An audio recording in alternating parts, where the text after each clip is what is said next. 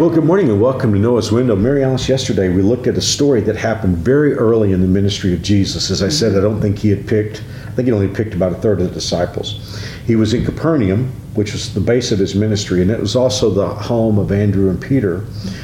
And we, we talked about a story where Jesus went into the house of Peter and healed his mother in law. Right. So I want to skip a little further down because we're still in the same context, and I, maybe it was the next morning, uh, because in fact it was the next morning. Jesus got up early and went out to pray Before daybreak. Before love that. daybreak. Yeah. And so Peter and the others, they went out looking for him. And when they found him, they said, Everyone is looking for you. In other words, Jesus, you need to stop this praying thing because you got something really big Yeah, happening here. big, and I'm sure to Peter and the other disciples, it was big because this was their hometown. And it's like their hometown, the whole hometown is coming out to Jesus. They're like, Hey, Jesus, you're a success. Right. Stop You're- that. you're the celebrity Yeah, you're now. the celebrity in uh-huh. town. Come out, come, come, come out and, and show yourself. Meet your crowd. But I want to bo- focus on verse 38. Jesus replied, We must go on to other towns as well. I will preach to them too. That is why I came. I see something here. I think sometimes as Christ followers, it's very easy to see the ministry of the gospel going to the people who are like us. Mm-hmm. And sometimes it's hard for us to get a vision of the fact that God loves the whole world. I think, here's the thing I think if you had asked Peter and the other disciples, Do you believe Jesus loves the whole world? I think they would have said yes. But functionally, they pretty well saw Jesus' ministry in their hometown. And the two things that stand out to me, and I'd love to get your comment on these. The two things that stand out is Jesus loves people who are not like us at all Right. very different. And then secondly, God's work is so much bigger than we think it is. What do you think? Well, we're the different people to them. That's right. So, yes, and I think because we, now in this day and time, I think we see more uh, media from That's a good point, around yeah. the world. And so maybe we have a little bit of a better vision than he would have at that point in time. But, uh, but still, we, whether or not we realize it, we're very comfortable in our, in our little world, in our culture.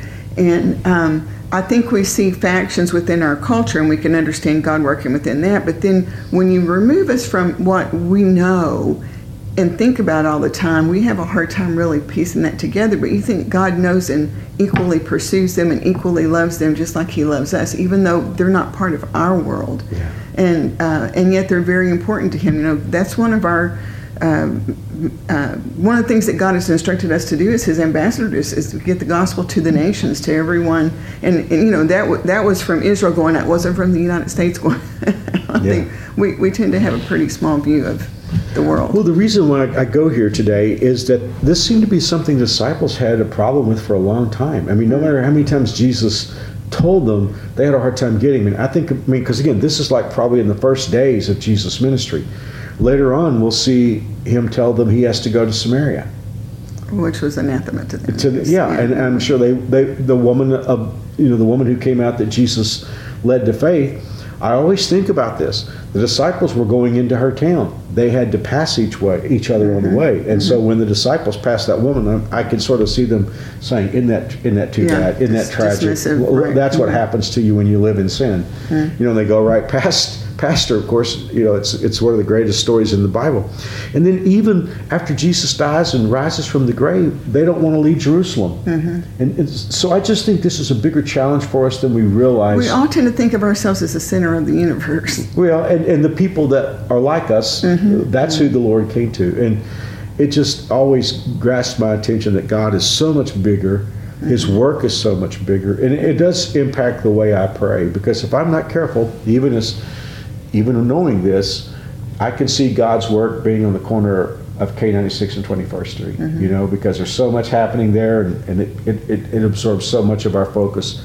I never want to lose sight of the fact that God is working all over town, working all over Kansas, working all over the United States, working all over the world. And we can be pretty narrow in our view of what uh, what God's goals are and who He loves and how He loves and how He responds to different kinds of worship or different things, different cultures, how they worship God. Well, we're all imperfect. I, one of my favorite, of course, you know, I've read probably every every biography of Billy Graham I can get my hands on, mm-hmm. and that's probably all of them by now. But I love the story how that when God really began to bless Billy Graham, and he went to New York and they had the big crusade up there, and of course there was a lot of criticism of Billy Graham. This is, I mm-hmm. think, in the late 50s.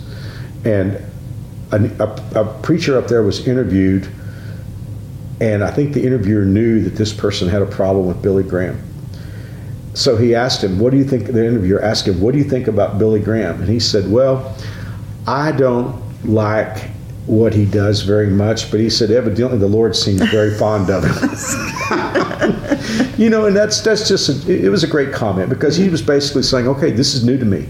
Mm-hmm. And, and it's not it's not right. my thing, but I, I see God working in his life, mm-hmm. and uh, I've always loved that. Yeah, we want to be careful we don't judge something when we find out later that was actually God was working. That's right. And we want to make sure that we're not critical well, because, of what God is doing. You know, the, the, Word of God is the Word of God. That's not that's never going to change. Right. But God's going to use different styles. Mm-hmm. God's going to use different methods to reach people that are, are unlike us. And we need to recognize that God's got a big operation and He's working all over That's town right, and all over the world. That's right. And I just love this. Uh, as I said, the disciples had a hard time with this, as I'm sure I do. And yet Jesus invited them to be part of it, just like He's invited us to be part right. of it. Right. Well, He's trying to get yeah. them to have the same vision, right. which right. ultimately they will. They did. They, will. Right. Because they did. in time, you know, Thomas would go to India, and I mean, it, it, they would. They would. They just, went all over the world they would go establishing the churches, yeah, and so they, they did eventually get the vision and, and that's what we want to do as well. Okay. Well, Mary Alice, I know we're excited about the great things God is doing at New Spring and doing outside of New Spring. We just we want to see God work, and I've been so deeply burdened about our nation uh, when I look at the wickedness that's out there, and I, I pray especially for our kids, yes. uh, because I think there's so many kids that uh, maybe they're in families where they don't know the Word of God, they don't have that exposure, and they're just getting they're getting drilled into their heads the wickedness of this pre-tribulation age, and I just feel the need to pray yes. so desperately. So would you lead us in prayer? Yes, let's pray.